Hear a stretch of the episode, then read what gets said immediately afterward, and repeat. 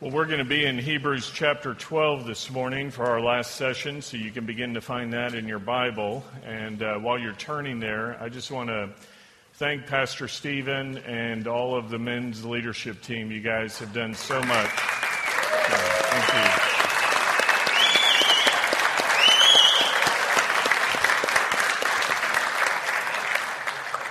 It's been a great weekend, and uh, the planning and the way you guys have served us has just been exceptional. So thank you. Well, in uh, Hebrews chapter 12, we're going to be looking just at the beginning. I want to read the first two verses. We're going to be covering more, but let's start in Hebrews 12 1 and 2. It says, Therefore, since we have so great a cloud of witnesses surrounding us, let us also lay aside every encumbrance in the sin which so easily entangles us, and let us run with endurance the race that is set before us, fixing our eyes on Jesus, the author and perfecter of faith, who for the joy set before him endured the cross, despising the shame, and has sat down at the right hand of the throne of God. You know, whenever you see the word therefore in the Bible, you ask yourself, what's it there for? And it's there to point us back to what he's already been talking about. So, the writer of Hebrews, uh, there's some debate, but I think the Apostle Paul is the writer, so I'm going to be referring to Paul as the one who wrote this all throughout uh, this message. But uh, the, the writer is pointing us back to Hebrews chapter 11. And if you've ever read Hebrews 11, you know it's the great uh, faith passage. It defines what faith is for us right there at the beginning. Now, faith is the assurance of things hoped for, the conviction of things not seen. And then he goes on and he lists this whole hall of faith, these heroes of the past. And so when Paul is talking here about this great cloud of witnesses, what he's saying is um, he's pointing back to these, these heroes of the faith. And when he says they're witnesses, he's not saying they're spectators. Sometimes we, we get the picture of, well, we're in a stadium. We're down there on the track. We're running around. These are the people up in the stands of heaven. They're watching us and they're cheering us on. But the Greek word that is used there is the word that we get our English word martyr from. Uh, it speaks of those who uh, are willing to even give their life, those who have been faithful to the point of death, even. So uh, they're not just witnessing what we're doing. Better, what they're doing is witnessing to us of who God is and what God has done for us. These are, these are the ones who are telling us to look at who Jesus is and not only what he has done, uh, but what he can continue to do in and through our lives. You know, there may be times you find yourselves struggling in life. And it's great to always go back to the scriptures and look at some of these heroes of the past, people who remind us. You know, if you're struggling at home, if you've got difficulties with family, uh, read the story of Joseph. I mean, uh, his brothers threw him in a well. They sold him, you know, into slavery. They did all kinds of things. So, you know, look at Joseph's life. Look at how he handled it. If you think work is too much, if it's overwhelming, uh, read Moses. Uh, you know, I read about this guy leading millions through the wilderness and these complaining, whining people. And, and you know, there's one point where he strikes the rock, and, and God is, is perfect, so I know what he did was right. But I'm thinking if I had been the guy leading them through the wilderness and I lost my temper and struck a rock at what point, you know, would that keep me from getting into the promised land? So when work seems overwhelming, um, read the past, read these, these heroes like Moses and others, and see. Now, as God is talking about the work that He's done in the past in lives, He's also talking to us today about working on our own lives. And I want to make sure we understand something very clearly. Uh, as I'm talking about us being at work, I'm not talking about us working our way home to heaven. The Bible is clear that we are saved by grace alone through faith alone. We saw in the passage out of Ephesians yesterday. Ephesians 2 8 9 tells us, For by grace you've been saved through faith, and that not of yourselves. It is the gift of God, not as a result of works, so that no one should boast. So when we're talking about being saved here, as I'm talking in a moment about us working, men, I'm not talking about us trying to work our way to heaven. In fact, what, what Paul tells us here is he says, fix your eyes on Christ. You know, the theme of our weekend has been lifting our heads. Uh, and what it is literally telling us to do is lift our eyes up, look to the cross, It's a pictures back in Numbers where when Moses was leading the people through, you'll remember that there were serpents at one point that bit people, poisonous serpents, and they were dying. And, and what God instructed Moses to do was to fashion this bronze serpent, put it up on a pole, and he said, Lift it up. And anybody who had been bitten by these poisonous snakes were told to exercise faith.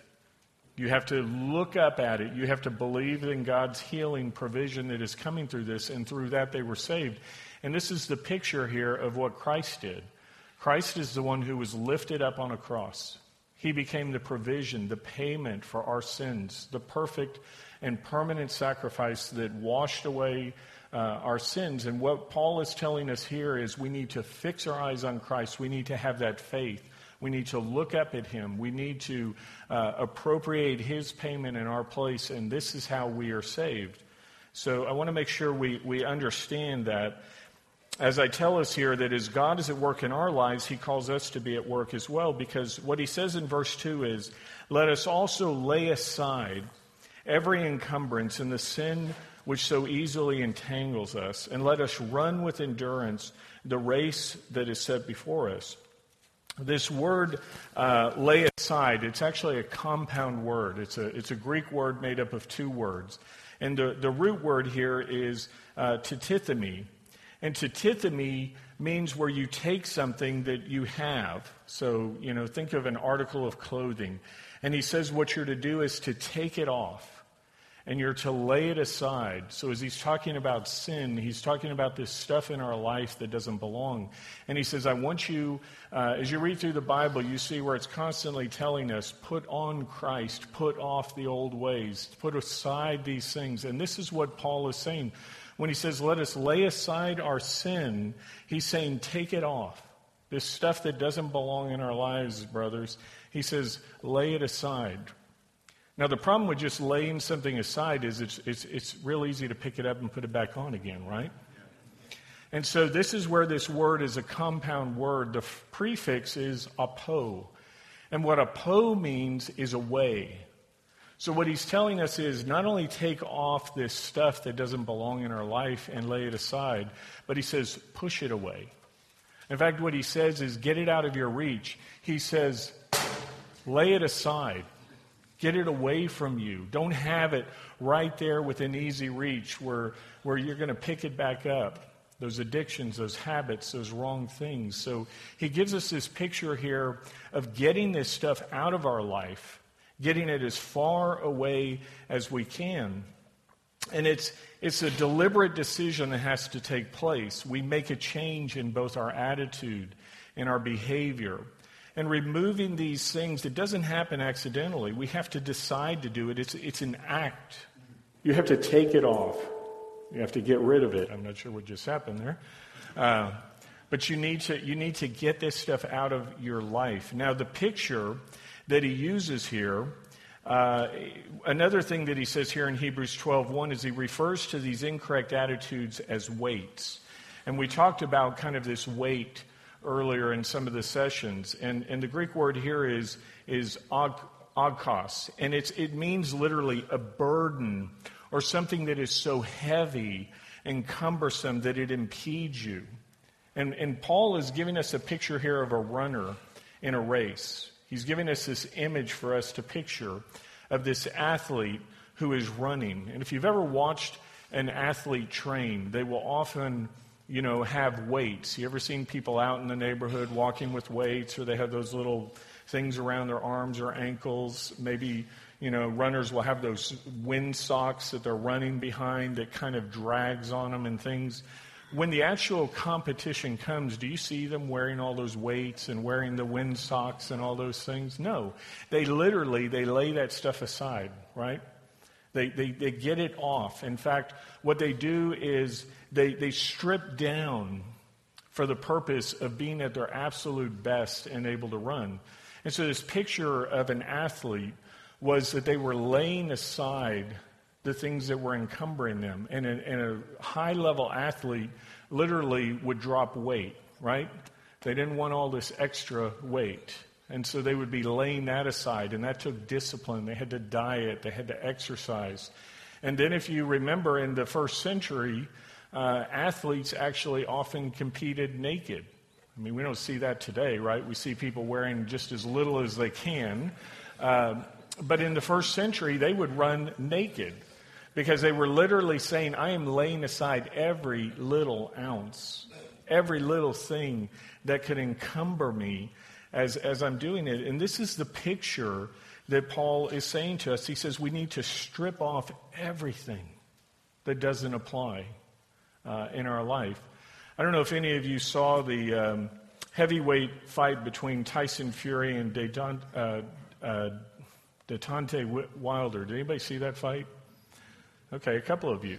I didn't actually see the fight. I, you know, kind of caught the uh, re- review of what had happened and things, but this was a, a heavyweight, the WBC heavyweight fight between Fury and Wilder. And Wilder was an undefeated heavyweight champion. 12 years he had never had a defeat. And uh, Tyson, Fury, had never been defeated either. So this was like the battle of the Titans. And these guys, as they got together, uh, people said that, that Wilder looked really fatigued as the fight began. And in a post fight interview, after Wilder lost the fight, uh, the, this undefeated champion lost. And this is what he said in the post fight interview. He said of his opponent, he didn't hurt me at all. Uh, the simple fact is, my uniform was too heavy for me. He said, I didn't have no legs from the beginning of the fight. And in the third rounds, my, my legs were just shot all the way through. Now, I've got a picture of, uh, of Wilder. If you look up here, this is when he came out. I don't know, is the picture working? You guys don't have it? You didn't know? Okay. We, we've got a picture of it, and if we don't, I'll just describe it. So, as he was coming out pre fight, there it is. Okay. So, this, this is Wilder here in the middle in this costume. So, so when he says my costume was too heavy. He's not talking about his boxing trunks, right? He, he came out in his big theatrics. He had this show. Uh, that, that costume he's wearing cost $40,000. Okay? Now, that costume also weighed 45 pounds. 45 pounds. So this guy's parading around before the fight. He's going around. So when he says, My costume was too heavy, my legs were shot, what he's saying is, I wore myself out before the fight even began. And because of that, this is what happened. Next picture. All right. So this fight went seven rounds, and he got knocked down several times. And finally, his trainer threw the towel in in the seventh round because this guy was getting hurt, and he didn't want him to get permanently hurt. So this is the result of what happened when he didn't do what we're talking about. He didn't lay aside every encumbrance. He didn't get rid of the weight that was needed. Now, whether that was just an excuse for getting beat or whether it was real, we know uh, what happened is he didn't do what we're being told about today. Thank you. And so, this is the picture of the ancient athletes. They, they were to be unweighted. Uh, and as I said, it didn't happen by accident, it was a, a decision where they it demanded your attention, your decision, your devotion as you trained, as you lost the fat, as you as you got in, in fighting shape and the ability. And this is what the Holy Spirit is urging us to do here. And so he says, take a good look at our lives. And then he says, remove everything that doesn't belong in your life, brothers. And so he keeps going in verse 3 of Hebrews 12. And he says, For consider him who has endured such hostility by sinners. This is speaking of Jesus Christ. It says, Hostility by sinners against himself, so that you may not grow weary and lose heart. You have not yet resisted to the point of shedding blood in your striving against sin. And you have not, and he says, And have you forgotten the exhortation which is addressed to you as sons? My son, do not regard lightly the discipline of the Lord, nor faint when you are reproved by him. For those whom the Lord loves, he disciplines, and he scourges every son whom he receives. It is for discipline that you endure. God deals with you as with sons. For what son is there whom his father does not discipline? But you are without But if you are without discipline, of which all have become partakers, then you are illegitimate children and not sons. Furthermore, we had earthly fathers to discipline us, and we respected them. Shall we not much rather be subject to the Father of spirits and live? For they disciplined us for a short time as, as seemed best to them. But he disciplines us for our good, that we may share in his holiness. All discipline for the moment seems not to be joyful, but sorrowful. Yet to those who have been trained by it, afterwards it yields the peaceful fruit of righteousness. Therefore, strengthen the hands that are weak, the knees that are feeble, and make straight the path for, for your feet, so that the limb which is lame may not be put out of joint, but rather be healed. Pursue peace with all men, and the sanctification without which no one will see the Lord. See to it that no one comes short of the grace of God, that no root of bitterness springs up causing trouble, and by it many be defiled. That there be no immoral or godless person like Esau, who sold his own birthright for a single meal. For you know that even afterwards, when he desired to inherit the blessing, he was rejected. For he found no place for repentance, though he sought for it with tears. And so here we're told that Jesus is the author, uh, which literally means the originator.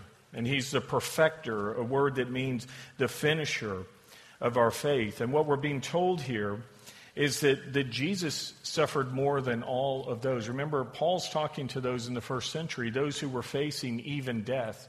And what he says is, You guys have not yet shed blood. None of you have yet been martyred. You're in this battle, you're struggling, you're enduring for the faith.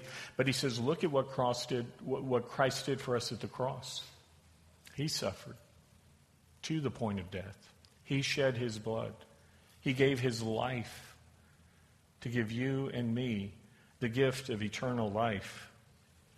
And he's, he's telling the, the readers here of Hebrew to look to Christ. Remember, he said, Look at this cloud of witnesses, the heroes of the faith of the past. And now he says, Look at the perfect and ultimate example, the one we are to, to follow, which is Jesus Christ. Now, when he talks about discipline here, uh, he's moving from the training of an athlete who disciplines his body. Paul, in another passage, talks about how he buffets, literally boxes his body to beat it into submission.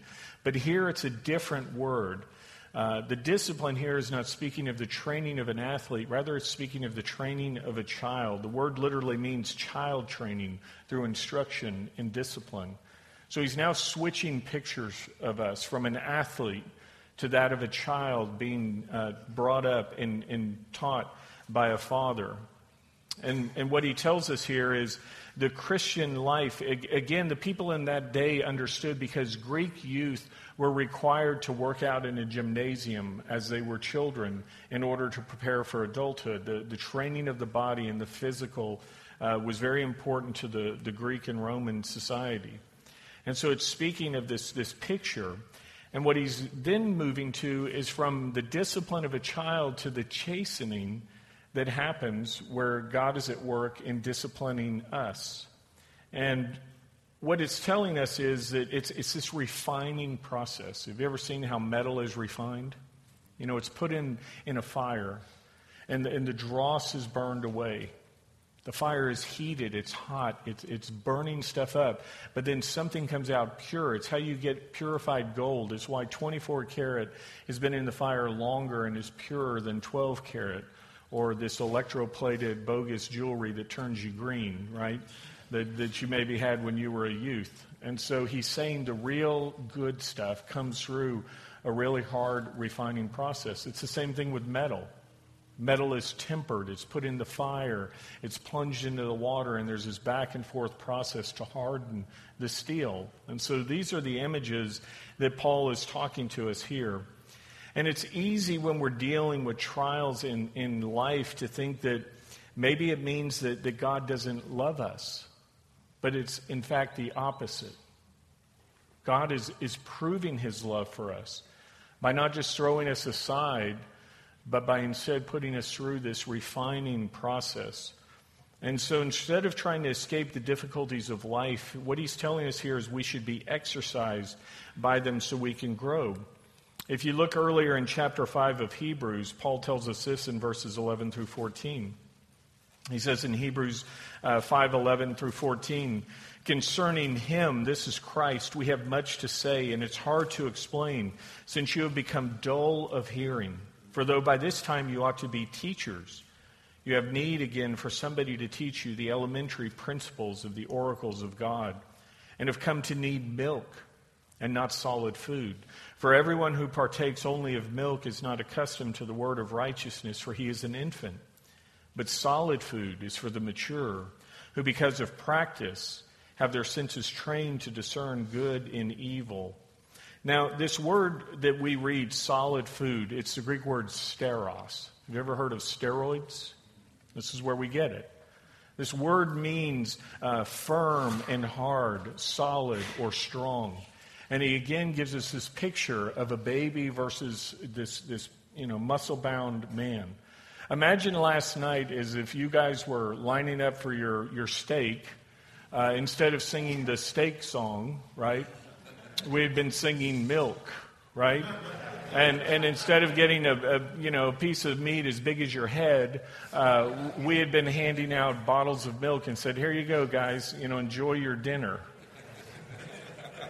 Thanks a lot. Yeah, thanks a lot. I, I want a refund for the retreat, right? Uh, but that's the picture here. Paul says you guys should be getting your PhD, and instead you're back in your ABCs. He says you guys are, are babies. You should be teachers by now, but instead of, of, of needing the milk, I mean the meat, you want this milk. You're like a, a whining baby who's crying for your bottle. And, and he gives this picture again. Remember, he's been talking about this discipline of an athlete, this exercise, this eating solid food. And that's how we mature and grow. And he says it's the same way, men, that we grow as believers. We fight the fight. We discipline our bodies. We lay aside, we throw away, get the stuff out of our life that we don't need in order to be able to grow. And, and I know it can be hard when we're suffering. And we may even wonder, where is God and does he love us? Which is why Paul tells us here in Hebrews 12 5, as you look at Hebrews 12 5, he says, Let me exhort you. And that word exhort literally means encourage. What Paul says is, guys, let me encourage you. He's not just beating up on them, saying, suck it up, man up, you know, go through life. He's saying, let me, let me explain what's happening, guys, because God loves you and He's disciplining you and He's growing you. He says, Let me encourage you. This, this, doesn't say God's forgotten you or He hates you. In fact, it means the exact opposite. He sees you, He knows you, He loves you so much, He wants to grow you. And what he quotes from there is Proverbs 3:11 through 12. When he says, "My son, do not reject the discipline of the Lord or loathe his reproof, for whom the Lord loves he reproves, even as a father corrects the son in whom he delights." That's a quotation from Proverbs 3:11 through 12. He says chastening is the evidence of the father's love. You know, if I were at a, a park and I watched my son Zachary get in a fight with another kid, as a father, I would go running over there, right? And I would separate the boys. And, uh, and I, would, I would take my son and I'd take him aside and I'd say, Zach, what were you doing? And, and depending upon what had happened, there would be a consequence, right? I might discipline, I might do other things. And Zach may be standing there going, This isn't fair, Dad. The other boy was involved too. Why aren't you doing anything with him? Right? And if Zachary said that to me, I'd say, Son, I love you. I have a relationship with you. I don't know that other kid. I mean, I'm going to stop the bad behavior. I'm going to intervene. But as a father, I really have no uh, role in disciplining this child. The one that I love, the one who has a relationship with me, is the one I'm going to discipline. And that's what God does with us, men. As His sons, He says, I have a relationship with you. I care about you. I want you to be the best man you can be. I want to see you grow and so he's going to come in, he's going to bring these hard things. And at times we may go, I don't like this. It's not fair, Daddy. And what he says, it's because I am your daddy. It's because I love you. You know, Satan and society want us to believe the difficulties of life are, are proof God doesn't love us, but it's the opposite. As you look at Hebrews 12, 5 through 8, six times you see the word son. The relationship of a father to a child We've been adopted into the family. John 1:12 tells us, "But as many as received him, to them he gave the right to become children of God." And God says, "I love you, men. You're mine. I bought you. I paid for you. And because I love you, I'm going to be in your life. I'm going to be in your business. I'm going to be taking you through these hard, hard things." There was a Christian blacksmith in the 1800s. And he had, a, he had a lot of affliction in his life. And he was a very vocal witness for Christ in this, in this community. And so people were saying, you know, hey, you talk about God and his love and all this. And, you know, if God loves you so much, why are all these things happening to you? And this blacksmith said to, to them, he said, listen, I don't know that I can account for these things according to your satisfaction, but I think I can to my own. He said, As a blacksmith, I will take a piece of iron and I put it into the fire until it's white hot. And then I put it on the anvil and I strike it a time or two to see if it's going to take a temper. And if I think it will, I plunge it into the water and I change the temper of the metal. And then I put it back into the fire again. And then I plunge it into the water. And he says, I go through this process several times. And he says, and then I put it on the anvil and I hammer it and I bend it and I rasp it and I file it. And it makes some useful article which I can then put into a carriage that'll last for 25 years.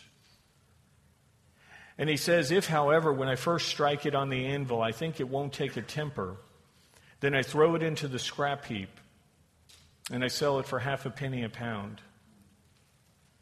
The blacksmith went on to say, I believe that my heavenly Father has been testing me to see if I will take a temper. He's put me into the fire. He's put me into the water. He's hammered on me. He's rasped on me. He says, I've tried to bear it as patiently as I could. He said, My daily prayer has been, Lord, put me into the fire if you will. Lord, put me into the water if you think it will help me. Do anything you please, O Lord, but only for Christ's sake. Don't throw me into the scrap heap. Man, it can be hard. But I want you to know that God is making something precious in your life. He's growing you, He's developing you. He wants you to be useful for His kingdom. He wants you to see just how much you are loved through the refining process. If, if we were not precious, God wouldn't waste time with us. He could throw us on the scrap heap. And what Paul is telling us here is this process that God is taking us through is, is, is this refining, this chastening. It's not pleasant, but he says the benefits are profitable. One of the benefits he mentions here is the peaceable fruit of righteousness, where instead of continuing to sin, the child strives to do what is right, and then we can avoid the consequences that come with our bad choices. He says, as you're running the Christian life, he says, look up, guys, lift your eyes up to the cross. See what Christ endured for you. And instead of hanging your heads, instead of saying, ah, life's just too hard, it's too much, I think God doesn't know me or care about me, he says, instead, recognize that all these things happening to you shows that God has his eyes on you, that God loves you, and he's not done with you.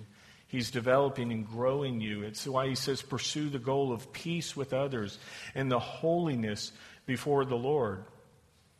And then he gives us a negative example in verse 16 of Esau. Uh, Esau sold his birthright. Now, what a birthright was is if you were the firstborn son, you got a double inheritance from your father. Whatever, if there were two boys, uh, it wasn't divided 50 50. You got twice, and then the other one got one. If there were six kids, this one got twice, and then everybody got what was left divided. I want you to turn over to Genesis chapter 25, because in Genesis 25 27 is where we find this account of Esau. Genesis, first book in the Bible, and it tells us this in Genesis 25 27 through 34. It says, When the boys grew up, Esau became a skillful hunter, a man of the field, but Jacob was a peaceful man, living in tents. Now, Isaac, this is the father, loved Esau because he had a taste for game, and Rebekah loved Jacob. So you've got the daddy's boy and the mama's boy, right? And it says, And when Jacob had cooked stew, Esau came in from the field and he was famished. And Esau said to Jacob, Please let me have a swallow of that red stuff there, for I am famished. Therefore, his name was called Edom. You remember Esau was this red, hairy, you know, burly kind of guy. And but Jacob said first, you know, slapped his hand, don't get your hand in the stew yet. He says, First, sell me your birthright. And Esau said, Behold, I'm about to die. So of what use then is this birthright to me? And Jacob said, First swear to me. So he swore to him, and he sold his birthright to Jacob. And then Jacob gave Esau bread and lentil stew, and he ate and drank. And he rose and he went his way. Thus Esau despised his birthright. You know, as I read that story, it, it reminded me of what it's like to go deer hunting. If you guys have ever gone deer hunting, you know you get up before the crack of dawn, right? You're up, you, you got to get out, you got to get to the stand. Maybe you hike to where you're going. You, you get up in there, it's still cold and dark, you're shivering, you're praying for the sun to come up. Uh, and, and as you're there, maybe you sit in your stand the whole morning and nothing happens. Then you have to get down out of the stand, you hike your way back to camp, and as you're coming into camp, you always kind of are looking ahead, right? Because you're there with a couple other buddies and you're looking to see if anybody's had a successful hunt. Is there another deer hanging, you know, already in camp? Uh, you start breathing deeply. You smell the fire. You know, you may be cold. You're hungry, and you're you're, you're trying to catch a whiff of maybe some deer sausage cooking because you know, when you go hunting, you bring game from the previous hunts. And so you know that with that smell of, of the deer sausage or something else in camp, that there's going to be this invitation, right? Hey, come on in, kick your boots off, sit down. Let's all, you know, tell stories. Let's all lie about our morning. Let's all talk about, you know, how our hunt was. But, but you know, with the smell, there's going to be an invitation uh, to sit down and have, have some fellowship to, to tell this story. And as Esau is returning to camp, he's tired. He's hungry.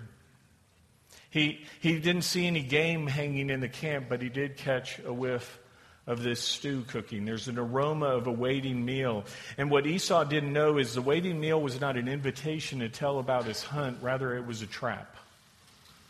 It was a trap laid for the hunter. You know, deer will give their life unknowingly for corn, right? You put out corn on a feeder, you spread it around, and, and this deer will come along and it will trade its life for a meal. And here, Esau is about to trade the blessing of his birthright for the passing pleasure of a bowl of stew. The birthright is valuable. Think of how much wealth it, it represented, a double portion. And you can give it up for a single bowl of stew. I want you to think for a moment about your own life, and I want you to ask yourself does this apply to you? I want you to think about something valuable in your own life this morning, men your family, your wife that you spent all that time, if you're married, courting and trying to get to marry you, your kids, all you've invested in them, who they are, your job, the years of study as you prepared as a journeyman and worked your way up in a trade to get licensed or to all those you know late night papers you wrote all the things you went through in school to get your job your reputation, stuff you've spent your whole life building. You know, it takes a lifetime to build a reputation and just an instant to lose it. You think about what you've invested in, something of great value. And then I want you to think about what you are willing to trade it in for. What are you willing to give up? Are you selling out your birthright for a bowl of stew, so to speak? You know, Hebrews 12, 16 tells us Esau was an immoral and godless man who sold his birthright for a single meal. And you may be sitting here saying, well, Roger, that's not me. That, that, that's not who I am. I'm, I'm, I'm not that kind of guy. I hope that's not true, now and always. But let me tell you something, men. I know a lot of guys in ministry who sold out their birthright for a bowl of stew. Men who have lost their ministry for some moment of passing pleasure. All those years in seminary, all the hard work, all the, the things that they went through, all the things their family went through. And they gave it up like that for a bowl of stew. The guy who led me to Christ had an affair on his wife, lost his marriage, lost his ministry. My pastor in college had an affair, multiple affairs actually, lost his ministry, didn't lose his family, but lost everything. I used to sit on the front row of that church when I was in college at the University of Texas saying, I want to be just like that guy. That's my hero. That's the guy. There are three other guys I know, all of us, four men, we used to sit on the front row of, of this church, Westlake Bible Church, that's now Austin Ridge in Austin. And, and we would look at this man, Sid, and we would say, We're going to be just like Sid. All four of us are pastors. And Sid, out of the ministry, because he sold his birthright for the passing pleasure of a bowl of stew a momentary pleasure where he fell into temptation because he, he had a fleshly desire. I want you to think about the things that are taking us out in life. Man, it's not just sex. We, you probably all know somebody who's, who's messed up their marriage, who's done all kinds of things over sex. But we do it for other things as well. It's a lust for power, for money, for prestige.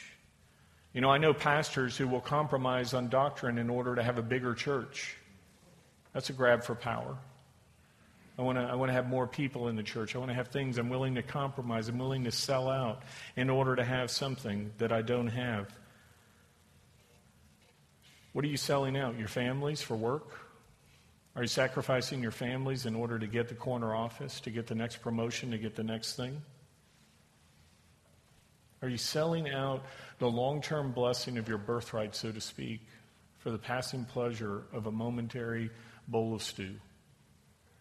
You know, we've been given a birthright as believers. When we come to faith in Christ, we're called born again believers.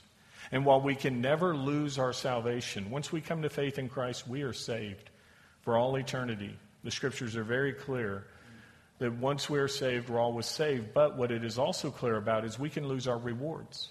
We can lose heavenly rewards. You, we, we maybe have a hundred years on this planet, men, and we're going to have eternity with Christ. What are you trading in now for eternity? The rewards that we will have. Are you, are you selling out the, the long term blessings for a short term pleasure? You know, as we look at Esau, he's a man's man. He was loved by his father. He's a skillful hunter. But the hunter here becomes the hunted.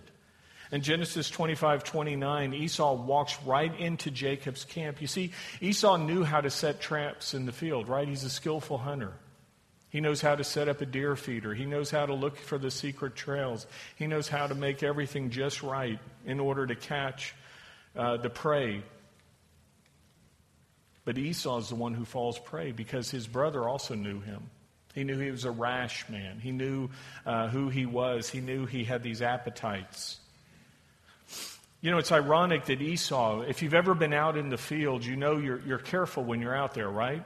Not only gun safety, but you're looking for rattlesnakes. You're careful of, you know, what tree you're going to put your stand in. Make sure it's not rotted, you know, so something's going to fall on you. You're, you're very aware of all the dangers out in the field. But what happens when you get back home or to your camp? You know, that's where so many guys get hurt.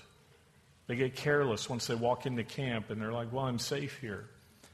How many of us are falling into safety of our own homes?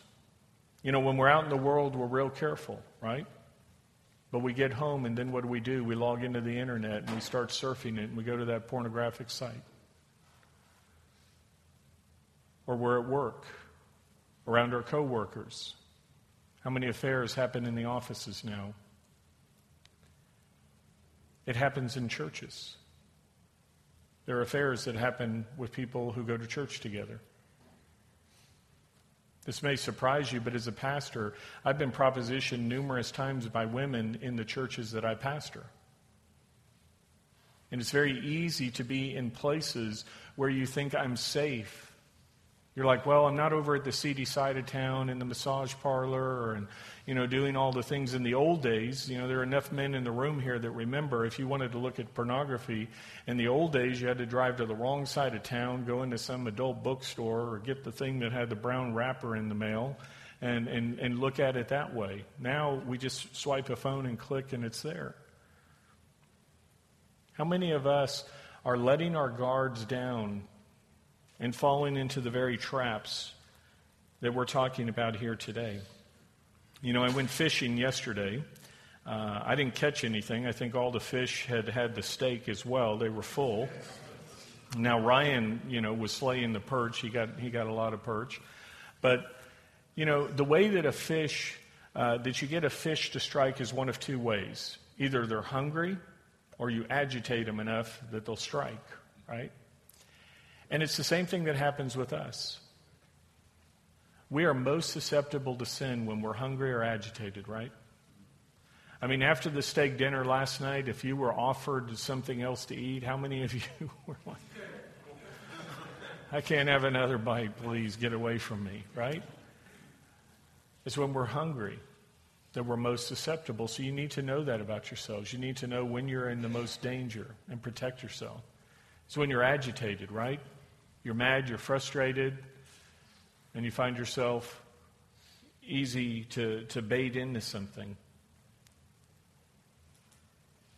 Esau was tired, he was hungry. He returned from a futile hunt. He came home to where his brother Jacob, the master deceiver, was waiting. Remember, Jacob's name means that. He's a deceiver. He was dangling the lure in front of his brother, and where he thought he was going to get a meal, as he bit into it, he found there was a hook. Just like a fish thinking it's going to get a meal suddenly becomes the meal on your plate.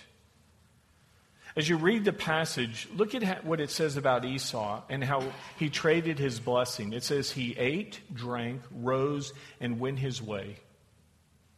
Thus he despised his birthright. Did you see how fast it happened? He ate, drank, rose, and went his way. The pleasure was short lived, but the consequences were long term. It's the same with the story of King David. You remember King David and Bathsheba? David was the, the king, the beloved of God. He's described as a man who was after God's own heart. And we're told that there was a time that he was in his house. He looked out over the balcony. He saw into uh, the courtyard where Bathsheba was taking a bath. Now, what you may not know about Bathsheba, the reason that Bathsheba's house was right by David's is because her husband Uriah was one of David's mighty men. He was a best friend of King David. He was a bodyguard of David. His house was right by David's because he was the secret service, he was the protection for the king. And Uriah is off doing what David should have been doing. He's, he's out in the field at battle, and David's home. And David uh, looks over, and as you look at the, what happened with his sin with Bathsheba, it says David saw, he sent. Remember, he, he said, Who's that beautiful? Bring her here. He, he saw, he sent, he took, he lay, and then she left. Just like Esau, right? Boom, boom, boom. He saw, he sinned, he took, he lay, she left. Men, when are we going to wake up? When are we going to realize that the short term passing pleasures of the sins that we're falling into are just not worth it? Compare it to the long term blessings you are giving up in order to satisfy a fleshly desire, whether it's sex or status or anything else, we despise our birthright. Don't sell your spiritual blessings for this momentary passing pleasure. Jacob knew about Esau. He knew he was rash. He knew he would come back hungry and famished, and he was waiting when he returned. And friends, just like Jacob, Satan knows the same thing about you and me. Satan is a skillful hunter. Remember, he has thousands and thousands of years of practice, okay? He knows how to set traps. He knows the secret trails we're running, just like a skilled hunter goes out and scouts an area, figures out where the deer are bedding down, where the deer are running, and what they're doing, and you set up and you prepare. Satan is called in the scriptures a roaring lion who is seeking someone to devour, and he's waiting for us. I said if you've ever been deer hunting, you know what it's like to come back to camp empty handed. You also know that it's often not because you didn't see a deer. Many times you'll see lots of deer, right? You're up in the stand and there's the doe playing around, there's the young bucks, there's other and but you're waiting, aren't you? You're waiting for that trophy. And you're looking at the deer. The first doe come in and you get excited because you know the bucks are going to be following. They're smart enough, they hang out in the woods waiting for you know, is that doe going to be safe? And then the younger, inexperienced bucks come in, and you're kind of waiting. You even, you know, get your rifle up. You start scoping them. You've got them in your crosshairs. You're counting, counting their points. I, I think it's eight. Looks like it's 16, right? You're. it's still a little dark. I can't see. So you're, you know, you're trying to wish that thing to grow. It's amazing how much, how much shrinkage happens. You shoot one, you walk up on it, and you're like, oh God what happened to my buck? Right? Friends, that's Satan. He's got us in his crosshairs, he's watching us. And sometimes he doesn't flick the trigger because he says, I'm going to let you get to be a little bigger. You're not quite trophy enough for me to take. And he waits to let us get a little higher up in the company, to have a little bigger reputation, to have a bigger impact when we have our fall. And right now, some of you think you're safe. You're running those back trails of sin. You say, hey, nobody knows. I'm smart about wiping the history on the internet. I don't go to places where anybody knows me. You know, nobody knows what I'm doing. Friend, Satan knows. And he's laid a trap, and he's waiting for you. And you're in his crosshairs right now. And he may be waiting just for you to get a little bit bigger, a little bit more of a trophy before he takes you. The Bible tells us to he who thinks he stands, take heed lest he fall. If you guys think it can happen to anybody but you, you're wrong. It can happen to me, it can happen to you. And God calls on us to set aside, to lay aside our sin, to get out of there, to flee from it, to run from the wrong things, and to return to God. You may be sitting here saying, Roger, it's too late. I'm one of those guys who's already fallen. He's already taken me. He's already ruined me. I've, my reputation is shot. I've lost my family. I've lost this or that. Do you remember King David? King David sinned, committed adultery with Bathsheba, tried to cover up his sin. He invited Uriah back from the field. He got Uriah drunk. Well, first he tells him, Hey, give me a report of the battle. Go home, enjoy your wife. Uriah goes and sleeps in the doorway of his home. Report comes back to the king, Hey, he didn't go in. Everybody's going to know when Bathsheba's pregnant. The guy didn't go in. That's how much integrity Uriah had. So you know what David does? He brings them in, he feasts them, he gets them drunk, says, well, now he's going to go home, go in, be with his wife. Still, even drunk, he sleeps in the doorway of his house. Finally, David says, I got to do something to cover my sin. He sends back the plans in the hands of Uriah that says, put Uriah at the front of the battle, up at the wall, then withdraw and let him get killed. That man had so much integrity. David sends his literal death warrant in his hand, knowing that Uriah wouldn't peek at what's going on. Uriah gets killed. David's guilty of murder. Then he marries Bathsheba, right? They get married. Oh, look at that premature baby. It's, you know, fully grown boy. David tried to cover up his sin over and over, and it got worse and worse adding murder to adultery. And men, you may be thinking, I got to cover my sin, I got to do these things. When was David forgiven?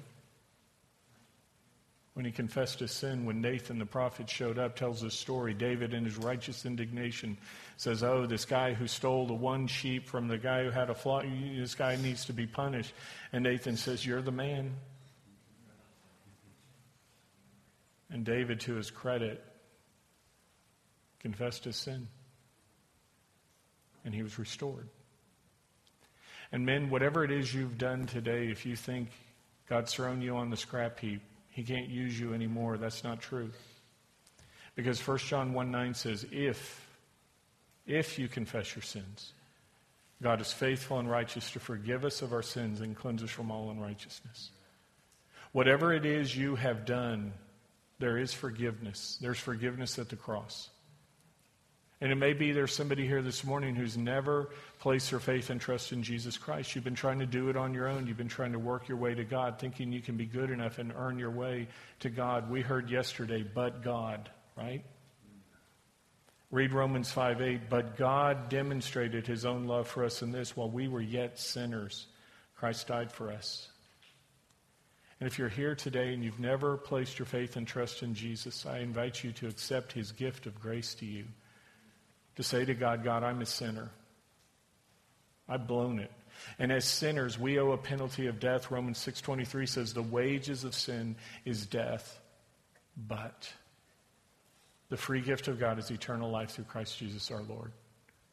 He says, when we receive his death in our place, when we look to the cross, recognizing he was lifted up, he gave his life in order to lift our sins away from us, to remove them as far as the east is from the west. He says, You are forgiven. As many as received him, to them he gave the right to become children of God. And he invites you today, if you have never become a son of God, to accept his gift of grace to you. Romans 10:9 says if you confess with your mouth Jesus is Lord and believe in your heart that God raised him from the dead then you will be saved. And he invites you this morning to simply say to him, God, I'm a sinner. I've made mistakes. And because I'm a sinner, I recognize I'm separated from you. I owe a penalty of death. And I believe, Jesus, you came and took my place. You went to the cross. You died for me. And today I accept your gift of grace in my place. And God washes our sins away. He wipes the account out. He writes paid in full on the account, as Jesus said in John 19:30, paid in full. That's what it means when it says it is finished. It's the Greek word tetelestai, which literally means paid in full. What was paid in full? The penalty of death for our sins.